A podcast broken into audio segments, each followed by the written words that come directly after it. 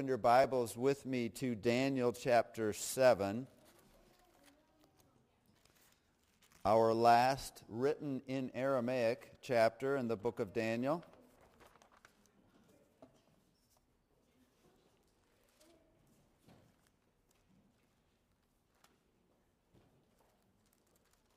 Daniel becomes one of the critical books to be debated. Most, I would say this, this would be accurate. Most churches, most denominations, most Christian um, assemblies teach that the book of Daniel is not prophetic to things in the future.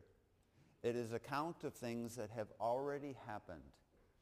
So the things that Daniel writes about are things that took part in time long ago. The problem with that is that one of the books found in the Dead Sea Scrolls, which were compiled and stored away a century and a half to two centuries before Christ, is the book of Daniel. And Daniel is writing about things that are future to that time very clearly. There's the biggest problem is a bigger problem than that in um, Matthew 24, probably about verse 14, Jesus calls Daniel a prophet, and then he goes on to tell you what he prophesies in the distant future to Jesus. So with the Dead Sea Scrolls found a century and a half before, the, the time that they were put away, a century and a half before Christ, Christ coming and saying what Daniel was talking about is in the future to Christ, it is impossible for us to make a story or come to the conclusion that Daniel wrote about things in the past. We come to the book of Daniel, and God knows that. He knows that there's going to be a problem with the book of Daniel. He knows that it needs to be historically, perfectly accurate in Daniel's day so that we can accept that it will be accurate in the future. Jesus says about prophecy multiple times in the Gospels, I tell you ahead of time so that when it happens you will believe what I say. That's what the book of Daniel is. Many of the things in the book of Daniel were written um, long before they took place, and historically he has been perfectly accurate. Not just about nations, but about individual people in those nations that would come into being hundreds of years after Daniel. So he has been accurate 100% until this time with a lot of prophecy. Therefore, we can trust that he will be accurate on the things that he writes for the future. Just to show the, the intentionality, if that's a word, of Daniel, look at Daniel 1, verse 1. Daniel marks out historically recognized people to continuously give us dates in the book of Daniel. So the book of Daniel begins in the third year of the reign of Jehoiakim, king of Judah. Historically, we know that that's 605 BC. So Daniel is telling us in his first sentence that this is when I went to Babylon. And this is when I began to write. Look at the end of verse 21, and I think I understand this verse clearer than I used to.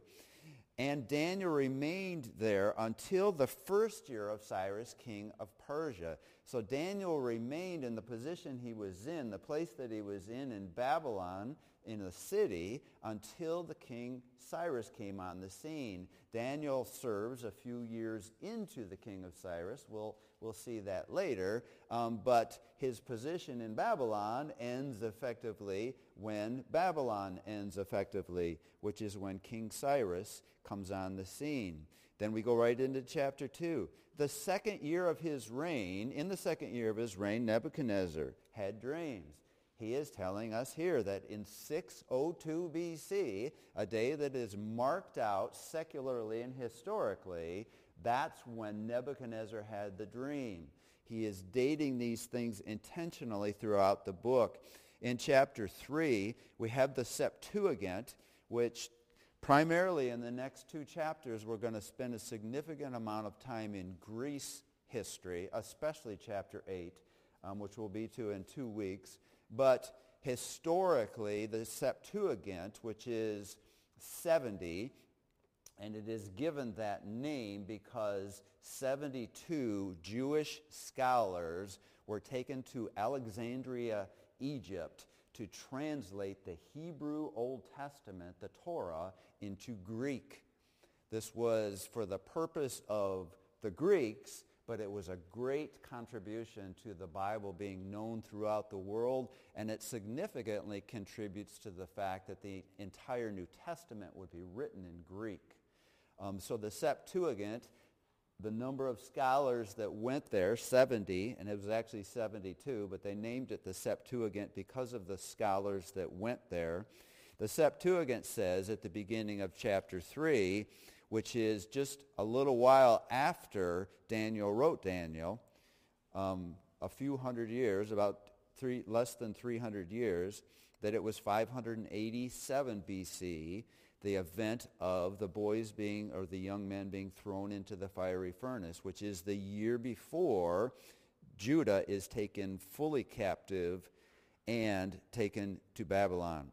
So when we keep going in chapter 5, um, we know that this entire chapter takes place in a day, and that day is dated by telling us when, at the end of chapter 5, we read, that very night, Belshazzar, king of the Babylonians, was slain, and Darius, the Mede, took over the kingdom at the age of 62. So the day that Darius took over the kingdom is the day that the handwriting was on the wall in Daniel chapter 5, and that day is in 539 BC historically. And then we see immediately in Daniel chapter 6, we see dates being given. Look at the end of Daniel chapter 6. So Daniel prospered during, he doesn't end at the reign of Darius and Cyrus, but during the reign of Darius and the reign of Cyrus the Persian. So it's becoming a Persian, a Medo-Persian empire, and Daniel continued to be faithful and to serve and prosper during their reigns, and he would write the rest of his prophecies during a Persian empire. When we get to Daniel chapter 7, we're told specifically in the first year of Belshazzar, king of Babylon. That day is known historically as 553 BC, which means that Daniel chapter 7 is about 14 years before Daniel chapter 5. Daniel chapter 8 begins in the third year of King Belshazzar, 550 BC, um, or 11 years before Daniel chapter 5. We get to Daniel chapter 9. In the first year of Darius. So wait a minute here. The first year of Darius is the end of Daniel chapter 5. So the end of Daniel chapter 5, Daniel chapter 6, and Daniel chapter 9 all happen in the same year. Daniel is telling us historically. And these things make sense when we look at the prophecies given. Daniel chapter 10 begins with the third year of Cyrus, king of Persia, 536 BC. Why is that year significant? For Daniel, this is year number 70. This is the end. The temple would be built in Jerusalem by Ezra and Zerubbabel and some others. In 536, it would be finished. And that's the end of the prophecy of Jeremiah 25 and Jeremiah 29. Daniel would sit down and write Daniel 10, Daniel 11, and Daniel 12 at one time. This is the last date in the book of Daniel. We are seeing the last year of the ministry of Daniel beginning in Daniel chapter 10. So let's go back to Daniel chapter 7. We're going to divide this chapter in half. It's perfectly divided, 14 verses of what Daniel saw and 14 verses of Gabriel helping him understand what he saw. Um, we can tell a lot by simply what he saw, and that's what we're going to look at today.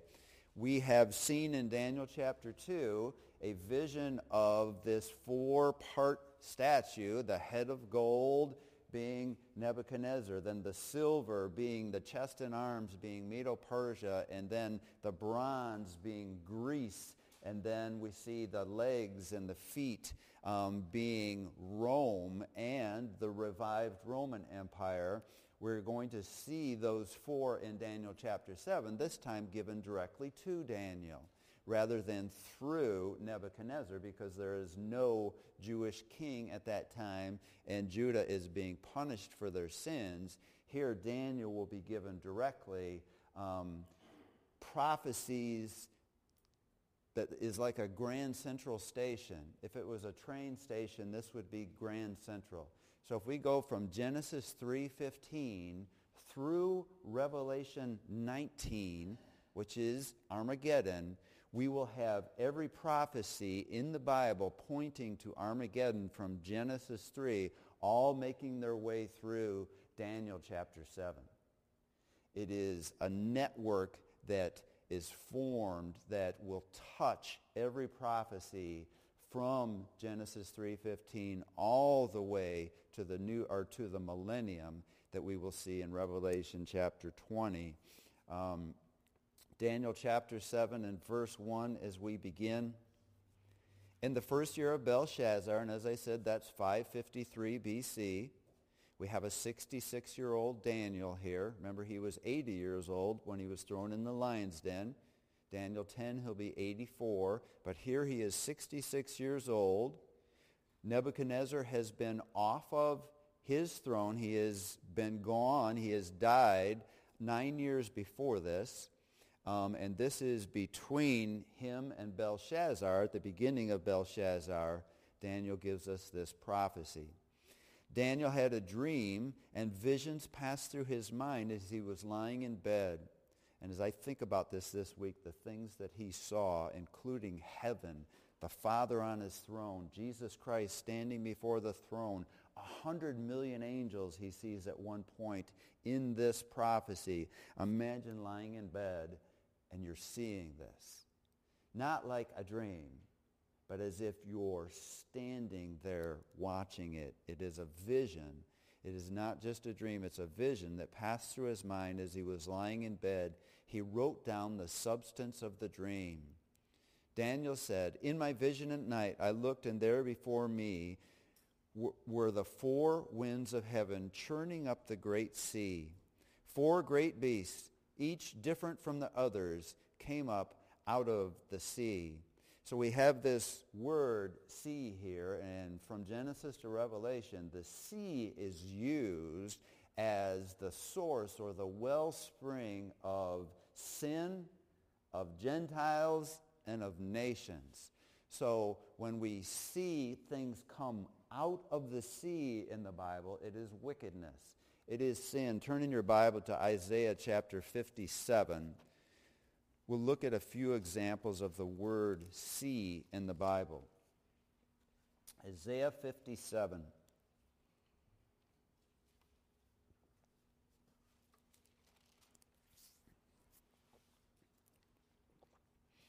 We're going to look at the last two verses in this chapter. The wicked are like the tossing sea, which cannot rest, whose waves cast up mire and mud. There is no peace, says my God, for the wicked. So here God is speaking through Isaiah saying that the wicked are like the sea. So when you see, you watch a, a TV show, has anybody ever watched The Deadliest Catch? Who would want to be on that ship? That those ships are going through the water like this, and the water is below freezing. And it's miserable out there, but it just, it, that's a picture I get in Isaiah 57, that the wicked are like that, the tossing and the raging sea, and it's a picture of the wicked in the Bible. Turn in your Bibles to Revelation chapter 13.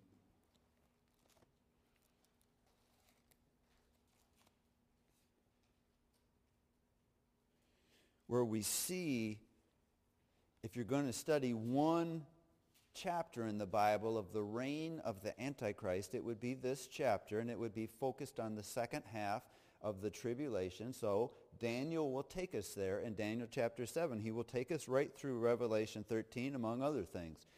But we're just looking now at verse 1. The dragon stood on the shore of the sea, and I saw the beast coming out of the sea. It had ten horns, which Daniel will help us explain, and seven heads with ten crowns on its horns, and on each head a blasphemous name. So where, where does the kingdom of the Antichrist come from? Out of the sea. This is metaphorical and it is a picture that has been consistent through the Bible. The sea is a picture of wickedness. Turn to Revelation 20. When we see the white throne judgment, the judgment of Satan, the angels, and the lost. And in Revelation 20 in verse 13, we read, The sea gave up the dead that were in it, and death and Hades gave up the dead that were in them, and each person was judged according to what they have done. So there's a parallel picture of Hades that is called the sea. The sea is all of the dead and wicked. Hades is the place in which they are stored. So when we see at the white throne, we will be there in person. We will see every lost person and every demon judged there we see this description here by John of out of the sea will come the human beings that are judged.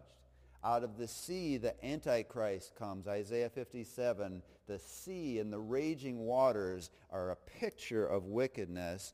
Look in um, Revelation chapter 21, verses 1 through 4, when we see the new heaven and the new earth. Then I saw a new heaven and a new earth for the first heaven and the first earth had passed away, and there was what? No longer any sea. So I believe that this is a metaphorical use of the language here. I would say that rather than say there won't be any bodies of water in heaven, it is likely to say that there will be no wickedness when he is saying there will no longer be any sea, and just a couple verses before, he said, I saw the dead give, the sea give up the dead that were in them. So the wickedness and, and the sin and the corruption and the disease and the mourning and all of those things will be gone. So if we read that together with the first four verses, then I saw a new heaven and a new earth, for the first heaven and the first earth had passed away, and there was no longer any sea. I saw the holy city, the new Jerusalem, coming down out of heaven from God, prepared as a bride, beautifully dressed for her husband.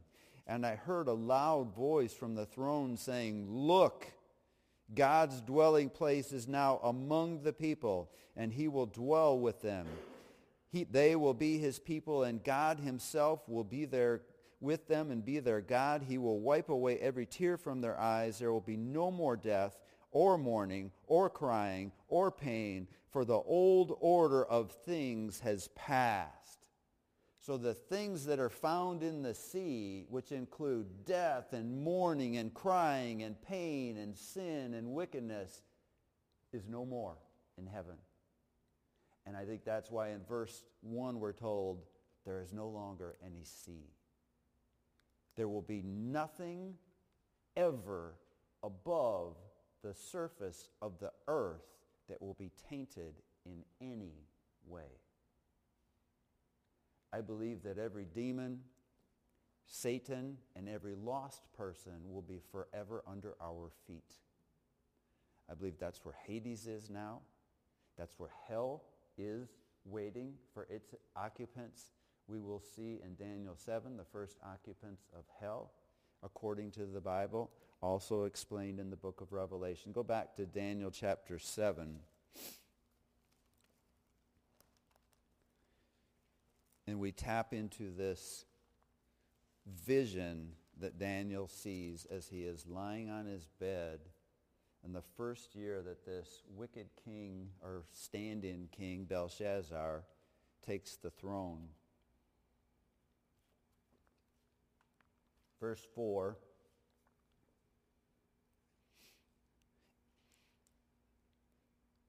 The first was like a lion, the first of these, verse 3, great beasts that come out of the sea. These beasts are peoples and individuals. So we see an individual and a nation described here because the most prominent person in the first statue is the most prominent person, human being, is being described here. The first was like a lion, and it had the wings of an eagle. I watched until its wings were torn off, and it was lifted from the ground and stood on two feet like a human being and had the mind of a human was given to it. So we see two things here. We see the, the first kingdom and we see the king that took down from that kingdom Jerusalem, which is Nebuchadnezzar.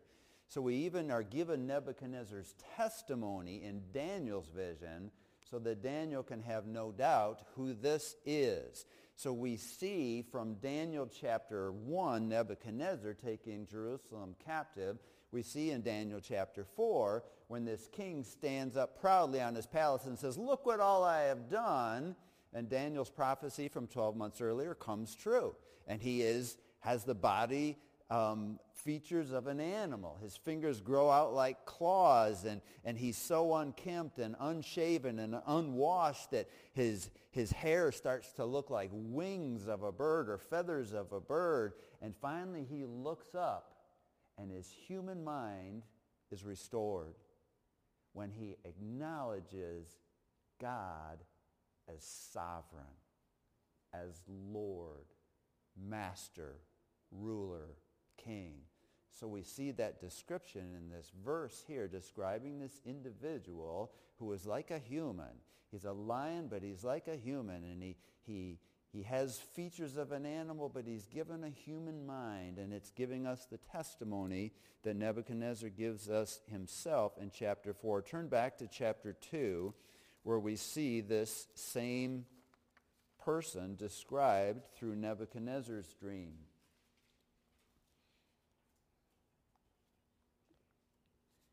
In chapter 2, verse 37, we read about Nebuchadnezzar as being the head of gold. Verse 37, Your Majesty, you are the King of kings, Daniel is speaking to Nebuchadnezzar. The God of heaven has given you dominion and power and might and glory. In your hands he has placed all mankind and the beasts of the field, the birds in the sky, wherever they live, he has made you ruler over them. You are that head of gold. So in our prophecies here that we have in Daniel 2, Daniel 7, and Daniel 8, in Daniel 2 and in Daniel 7, Daniel 2, he says, you, Nebuchadnezzar, are the head of gold. So it is Babylon. It represents Babylon, but Daniel says in both Daniel 2 and in Daniel's vision that it's an individual. It's a person.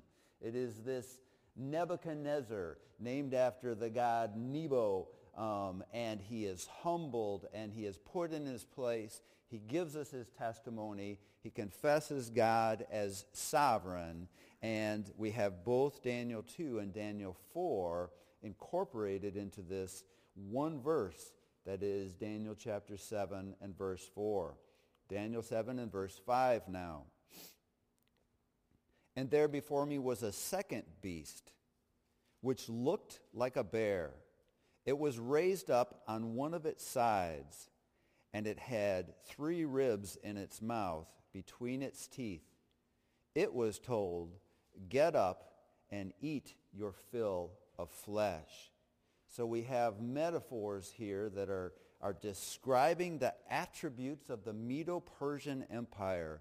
And those will become more clear as we look at Daniel chapter 8 and we move forward in the book of Daniel. But what the metaphors represent is this bear, this, this ferocious carnivore describing Medo-Persia. It was raised up on one of its sides. It will be described in chapter 8 as having one horn longer than the other. Medo-Persia has Mede starting to lead this nation, and before very long it becomes a Persian empire. So the raised up on one side of this beast represents Persia in this Medo-Persian empire. And then he says this bear is standing there with three ribs in his mouth. And Medo-Persia has, on its way to Babylon, it takes over Babylon, 539 BC. That's one of the ribs. It has recently taken over Egypt. That's one of the ribs. And then Lydia, or some would refer to Assyria. The previous empires have all been overcome now by this empire. And that's the three ribs in its mouth. And then God says to this empire, have your way. Go ahead. And this empire, this Persian empire, will have eternal impact on the kingdom of God. The temple will be rebuilt at the order of Cyrus the Persian.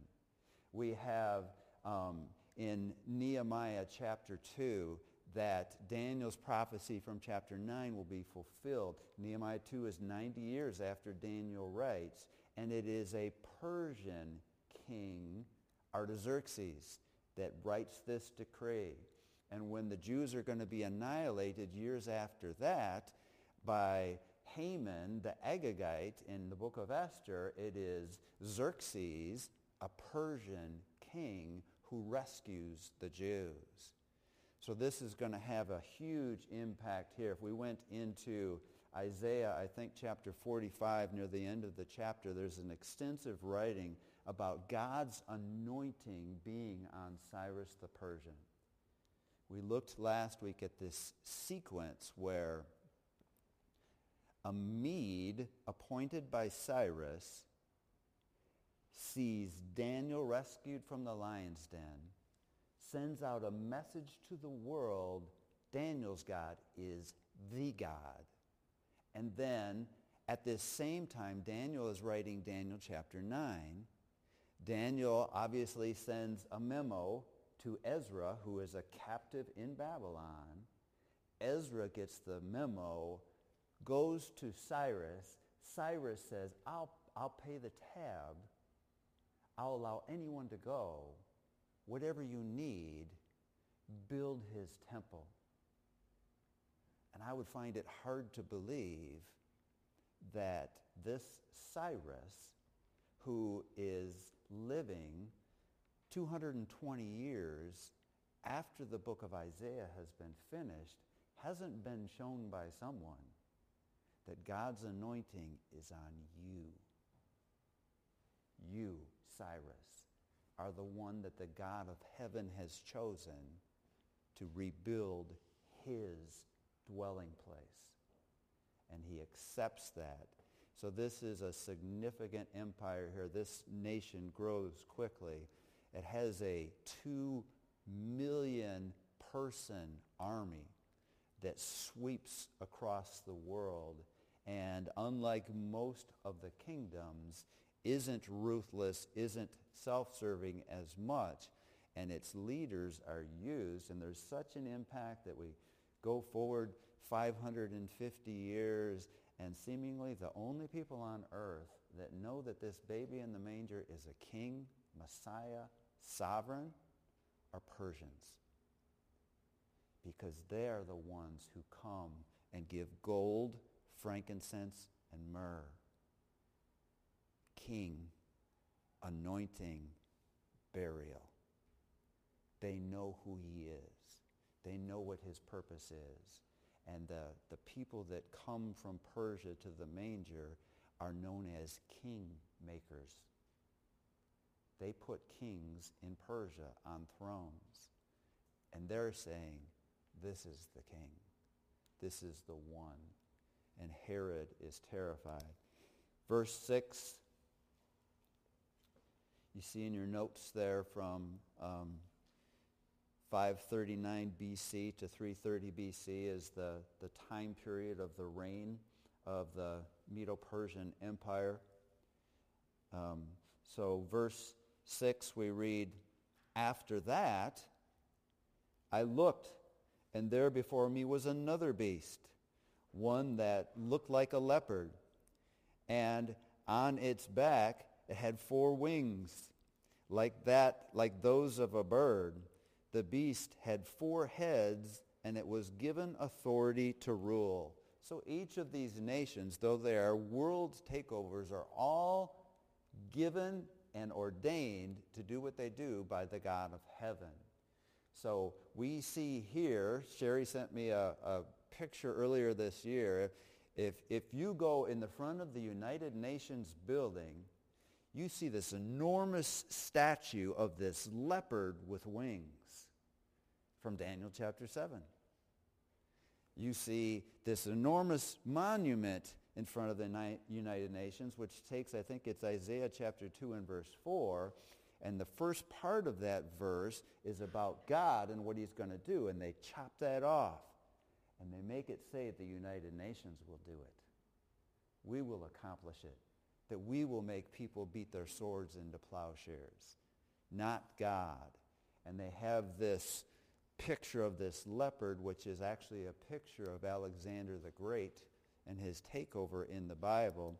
Let's go back to um, Daniel chapter 2.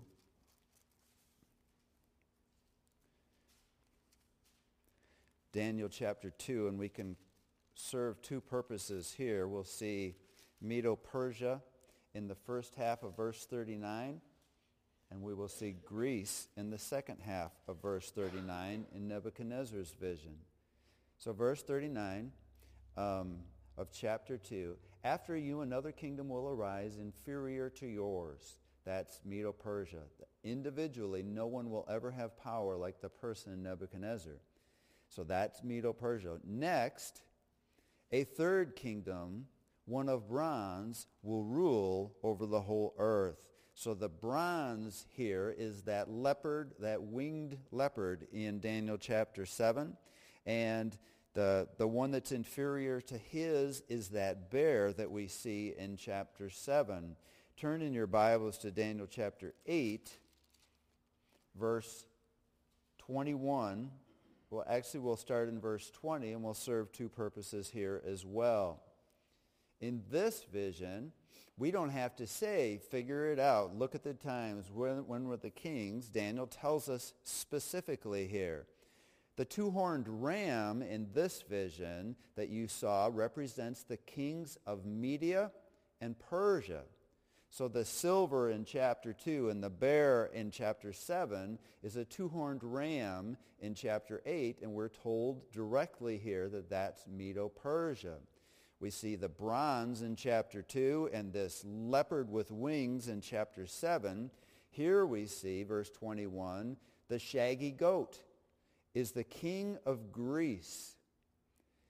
And the large horn between his eyes is the first king. So we are told specifically before Daniel dies in the Medo-Persians' earliest years that long after the Medo-Persians, another kingdom will come and it will be Greece.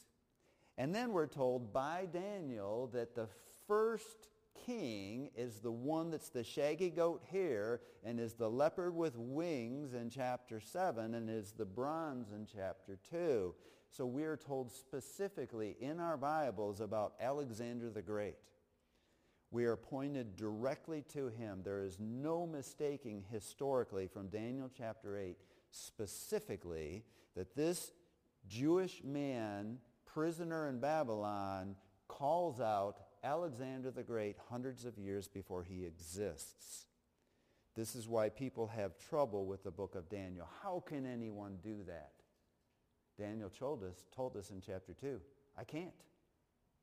But he can. He can tell us what happens before it happens.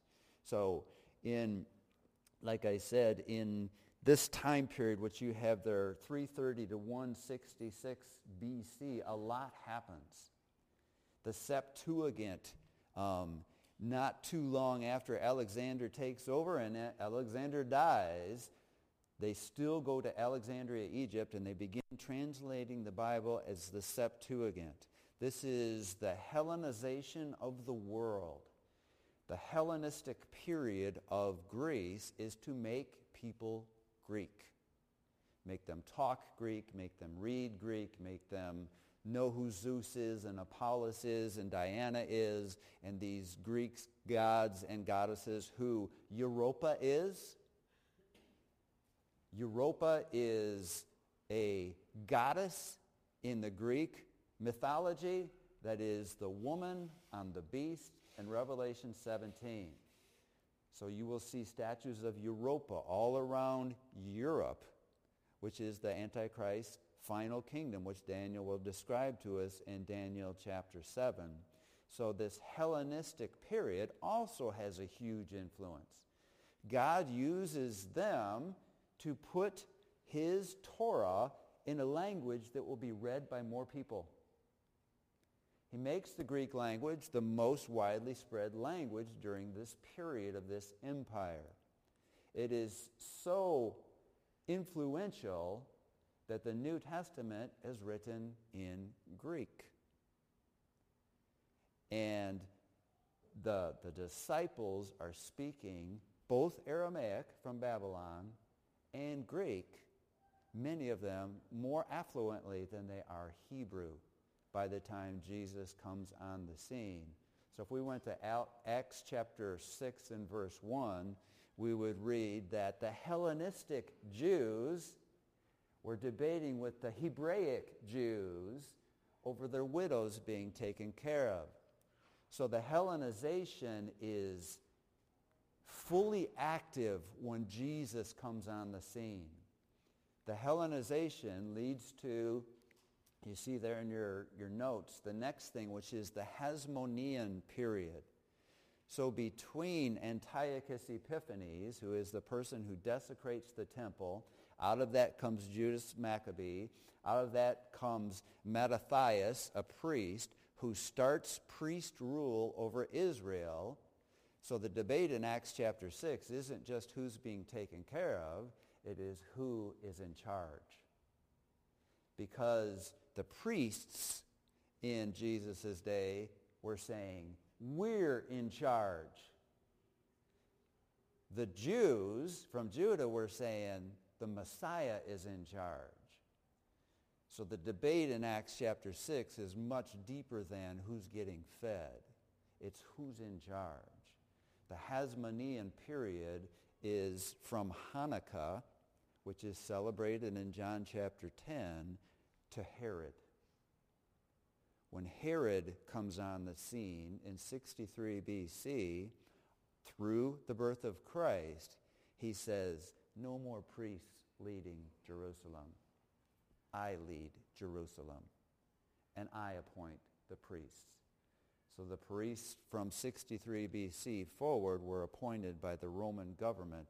But what happens in this Hellenistic period of the Greeks ruling the world has a great impact on the, the city of Jerusalem and Judah. Back to Daniel chapter 7.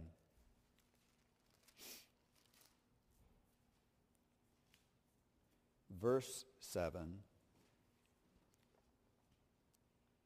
After that, in my vision at night, I looked, and there before me was a fourth beast, terrifying and frightening and very powerful.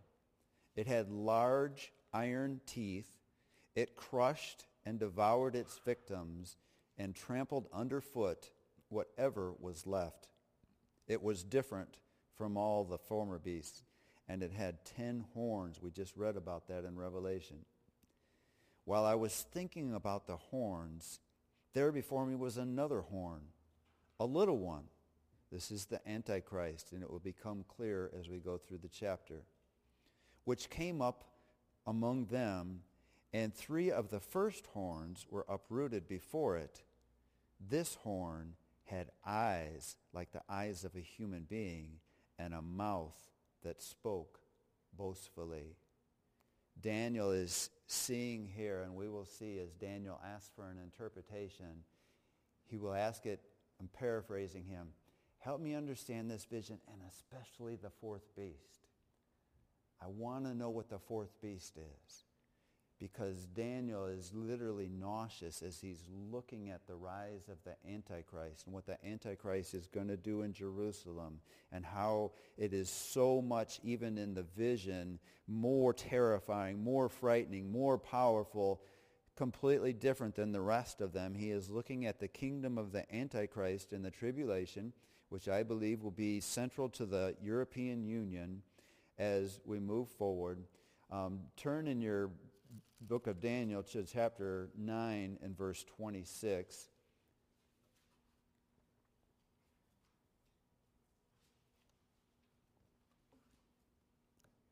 Daniel 9 and verse 26. We tell us, Daniel will tell us from history here, which is prophecy to him, but it's history to us. In verse 26, after the 62 sevens, the anointed one will be put to death and will have nothing. This is the 62 sevens and the seven sevens that are from Nehemiah 2, 5 through 8 until Jesus on Palm Sunday to the day. After that, Daniel says, the anointed one will be cut off, Isaiah 53. He is cut off from the land of the living, Isaiah writes. The people, this is an important sentence, the people of the ruler who will come, aka Antichrist, will destroy the city and the sanctuary. Daniel is telling us here where the Antichrist will come from. So to Daniel, this is prophecy. To Jesus, it was prophecy. To John, it was reality. Why, how can I say that? because John lived until the turn of the century. And we know that what Jesus said in Luke chapter 19, verses 41 through 44, that because they didn't recognize what Daniel told them to recognize, the city will be surrounded and siege works will come around it and they will destroy the city and the temple. And 37 years after Jesus said that, the temple was completely destroyed by Rome. Daniel says here that the ruler is going to come from the people who destroyed the temple. Rome. So in Daniel chapter 2, we see a prophecy of the fourth kingdom, which is Rome. And then we see in Daniel chapter 2 in Nebuchadnezzar's vision a description of the revived Roman Empire. In Daniel chapter 7, we see Rome as the fourth empire, but we see a description of the revived Roman Empire. Let's turn in our Bibles to Revelation chapter 13. We were there a little bit ago. This is the revived Roman Empire. This is the beast, the dragon, the fourth beast in Daniel chapter 7 is the beast coming out of the sea in Revelation 13. So in Revelation 13, the dragon just kicked out of heaven, Revelation chapter 12, losing a war to Michael, trying to kill every Jew, every Christian, every person who might follow Christ. The dragon stood on the shore of the sea and I saw a beast coming out of the sea, which we read in Daniel chapter 7 and verse 1. It had ten horns and seven heads. We read that in Daniel chapter 7. With ten crowns on its horns, and on each head a blasphemous name. The beast I saw resembled a leopard. There's Greece. But it had feet like a bear there's Medo-Persia. And it had a mouth like that of a lion. There's Babylon. So out of the sea here is all of the Gentile nations that will rule, oppress, and inflict punishment on Judah. And when he sees this coming up out of the sea, John sees the leopard, the bear, and the lion all in one. The fourth beast is the revived Roman Empire, and it includes all of the nations who are against God and rule over Jerusalem. So verse 2, the beast I saw resembled a leopard, but it had feet like those of a bear and a mouth like that of a lion. The dragon gave the beast his power and his throne and great authority. One of the heads of the beast seemed to have been a fatal wound. This is a impersonation of the death, burial, and resurrection of Jesus by the Antichrist. But the fatal wound had been healed. The whole world was filled with wonder and followed the beast. People worshiped the dragon because he had given authority to the beast. The dragon is impersonating God the Father who gave authority to his son Jesus Christ, John chapter 5. People worshiped the dragon because he had given authority to the beast. And they also worshiped the beast and asked, who is like the beast? Who can wage war against it? That's what Daniel's writing about in Daniel chapter 7 as we go back there. Go back to Daniel chapter 7 as he is describing what John is describing in Revelation 13. So if we go back to Daniel chapter 2 for a minute, again, we see the fourth kingdom. We know the fourth kingdom is Rome, but the description here, like Daniel 7, describes the revived Roman Empire. Beginning in verse 40 of Daniel chapter 2, finally there was a fourth kingdom, strong as iron, for it breaks and smashes everything, and its iron breaks things to pieces, so it will crush and break all the others. This will only happen in the, in the tribulation. Verse 41, just as you saw that the feet and the toes were of partly baked clay and partly of iron, so this will be a divided kingdom, yet it will have some of the strength of iron in it, even as you saw iron mixed with clay. As the toes were partly iron and partly clay, so this kingdom will be partly strong and partly brittle. And just as you saw the iron mixed with the baked clay, so the people will be a mixture and will not remain united any more than iron mixes with clay. Turn back to chapter 7. So in Nebuchadnezzar's vision here, he is seeing the most terrifying, the most powerful, and the strongest of all these kingdoms. And he is seeing in that chapter that their, their feet and toes are iron mixed with clay, which doesn't mix real good. What it means is that you have some iron there that gives some strength. You have some clay there, which is brittle, and you could crack it and make it fall apart. And you, you go into the European Union in 2021 and you hear things like Brexit. And you hear things like Greece doesn't want to be in the European Union anymore. And you hear things like Italy wants to have their leader be the leader of all of the European Union. And you have all of this dissension and holding together at the same time. Iron mixed with baked clay. And Daniel will describe it even further and more specifically in Daniel chapter 7 when he describes this same kingdom. So we go back to Daniel chapter 7 after seeing the four kingdoms. Suddenly Daniel's vision goes upward. Daniel chapter 7 and verse 9.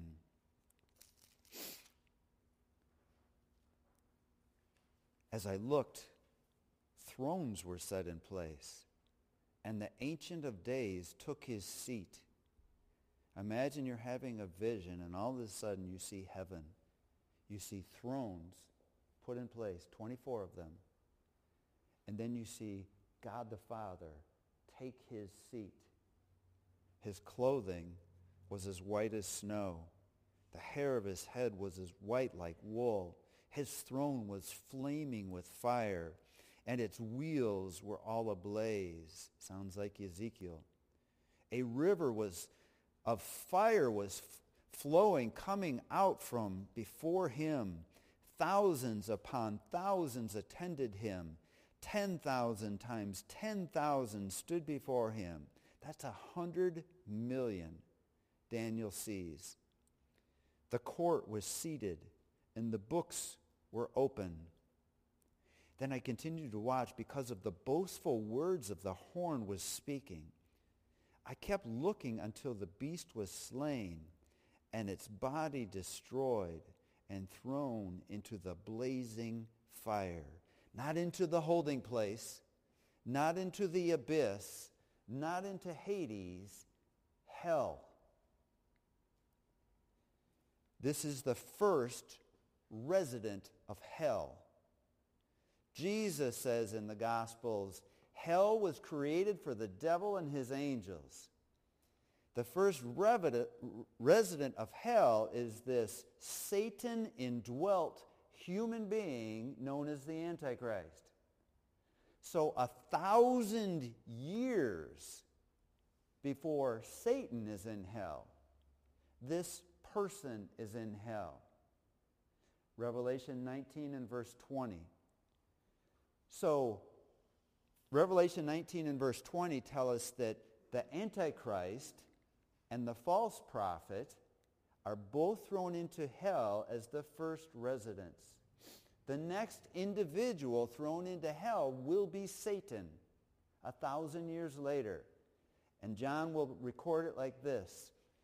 Then he was thrown into hell where the false prophet and the beast were thrown. So for a thousand years, it will just be the Antichrist and the beast in hell. Then Satan, then the demons, and then everyone who refused the truth. Should we share Christ with our neighbors? Should we keep them from that place? Imagine being the first human judged and you're dropped into this pit where the Antichrist and the false prophet and Satan and every fallen angel fill this pit and it's described as blazing fire in Revelation and in Daniel chapter 7. And Daniel says, um, again in verse 11, then I continued to watch because of the boastful words this horn was speaking. I kept looking until the beast was slain and its body destroyed and thrown into the blazing fire. The other beast had been stripped of their authority, but were allowed to live for a period of time. And that time will be given in verse 25 next week.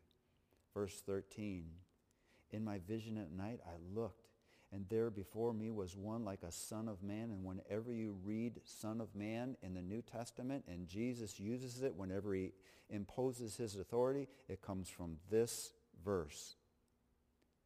In my vision at night I looked, and there before me was one like a son of man, coming with the clouds of heaven.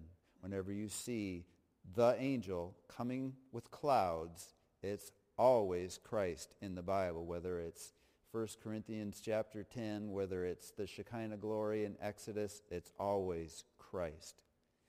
In my vision at night I looked, and there before me was one like a son of man coming with the clouds of heaven.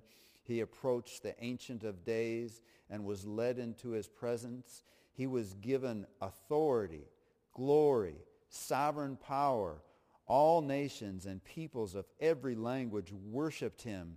His dominion is an everlasting dominion that will not pass away, and his kingdom is one that will never be destroyed. Turn back to chapter 2 and see the same conclusion of Nebuchadnezzar's vision, verse 44.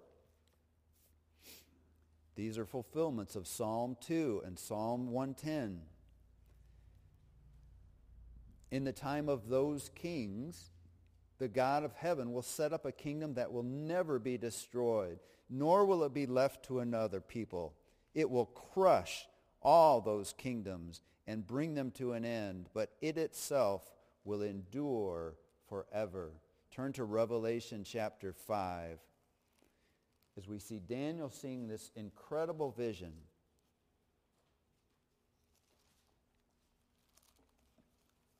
There are so many purposes in this vision that Daniel is seeing. So he is seeing all of the Gentile rules over Jerusalem, and then suddenly he sees a throne the Father taking his seat, a hundred million angels gathered around the throne, And the primary purpose of this is a demonstration of the Son of Man, what that means. So Daniel sees him come up to this majestic throne of the Father, and he sees him receive from him power and glory and authority, and all the nations will worship him. And he sees thrones encircling this throne of the Father as well, and he just sees them empty. John is seeing the same vision post-rapture, pre-tribulation. So because of John, we know that the vision in Daniel of the throne in heaven is right before the tribulation. Because right after John's vision in Revelation chapter 5, Jesus breaks the first seal. Revelation 6, verse 1. The first judgment from God to fall in the tribulation. The rise of the Antichrist. So in Revelation chapter 5, Revelation chapter 5. Don't let Jason distract you. John comes into this vision. Post-rapture. A lot of similarities, a few differences. Then I saw the right hand of him who, who sat on the throne, a scroll with writing on both sides and sealed with seven seals. So John sees the Ancient of Days. He sees that he's about to endorse the authority of the Son of Man that, that Daniel sees, but John sees a scroll that is full of writing on both sides. It has seven seals wrapped around it. So it would be like you have a scroll, break a seal, open, another seal, open, another seal, open, another seal, open, another seal, open. And we are, we are being asked, in a sense, who can open this by the Father? And John himself will ask, who can open this? And Daniel is seeing, who's this Son of Man approaching God Almighty and given the authority from him over everything? It is the Son of Man. Verse 2. And I saw a mighty angel proclaiming in a loud voice, Who is worthy to break the seals and open the scroll? But no one in heaven or on earth or under the earth could open the scroll or even look inside. John says, I wept and wept because no one was found who was worthy to open the scroll or look inside. Then one of the elders said to me, Elders, there's no elders in the book of Daniel. Why is there no elders in the book of Daniel? Because Daniel knows nothing about the church and nothing about the rapture. This is one of many proofs in the book of Revelation. The rapture has happened. The tribulation has not begun. The elders are from the church, and they're in heaven, and they have their glorified bodies, their robes, and their crowns, meaning the rapture has happened. And we saw it happen at the beginning of chapter 4. So, verse 5, then one of the elders said to me, Do not weep. See, the lion of the tribe of Judah, the root of David, has triumphed. He is able to open the scroll and its seven seals. So we have the lion and the lamb we sing. Where's Big Daddy Weave get that from? Revelation 5, 5 and Revelation 5, 6. Verse 6. Then I saw a lamb looking as if it had been slain, standing in the center of the throne by the encircled by the four living creatures and the elders. The Lamb had seven horns and seven eyes, which are the seven spirits of God sent out into all the earth. Seven, seven, seven. Where else do we hear a number in the Bible? 666. So Revelation 5, 6 is 777 and we will see that number more as we continue.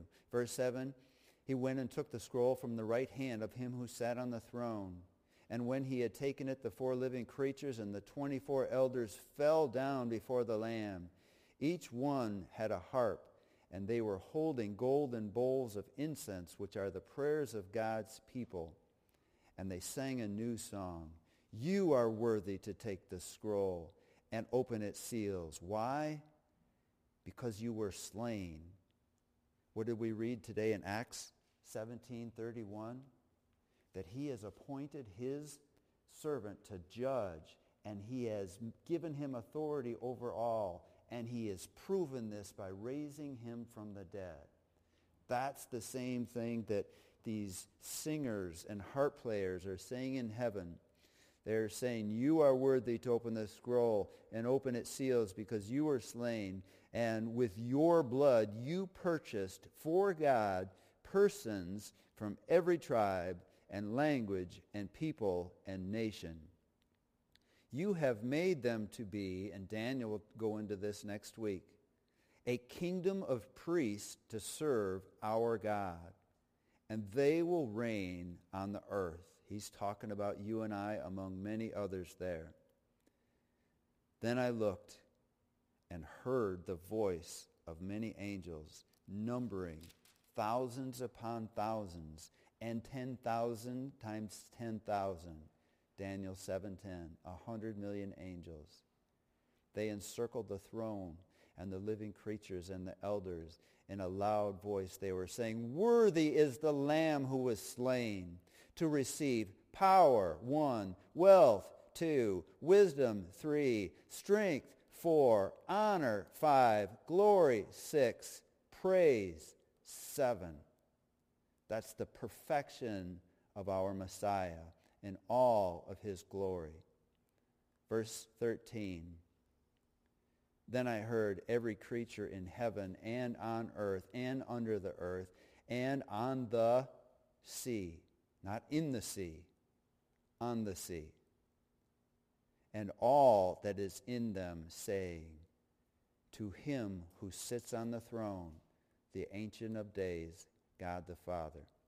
And to the Lamb, later in Daniel 7, the Ancient of Days, Son of God, Son of Man, be praise and honor and glory and power forever and ever. The four living creatures said, Amen. And the elders fell down and worshiped. Turn to chapter 11 in Revelation real quick we will summarize everything that we've looked at today in one verse. Revelation chapter 11 and verse 15. The seventh angel sounded his trumpet, and there were loud voices in heaven which said, The kingdom of the world has become the kingdom of our Lord and of his Messiah, and he will reign forever and ever. Heavenly Father, thank you for telling us in advance. Thank you for giving us so many fulfilled already prophecies from Daniel. There can be no doubt that anything this man put on paper while your Holy Spirit was with him is going to take place exactly as he wrote it. Lord, it is it is easier for me to be amazed by this information than it is to be moved enough by it to share the gospel with someone I'm not ready to share the gospel with. Change that in me. Change that in us. In Jesus' name, amen.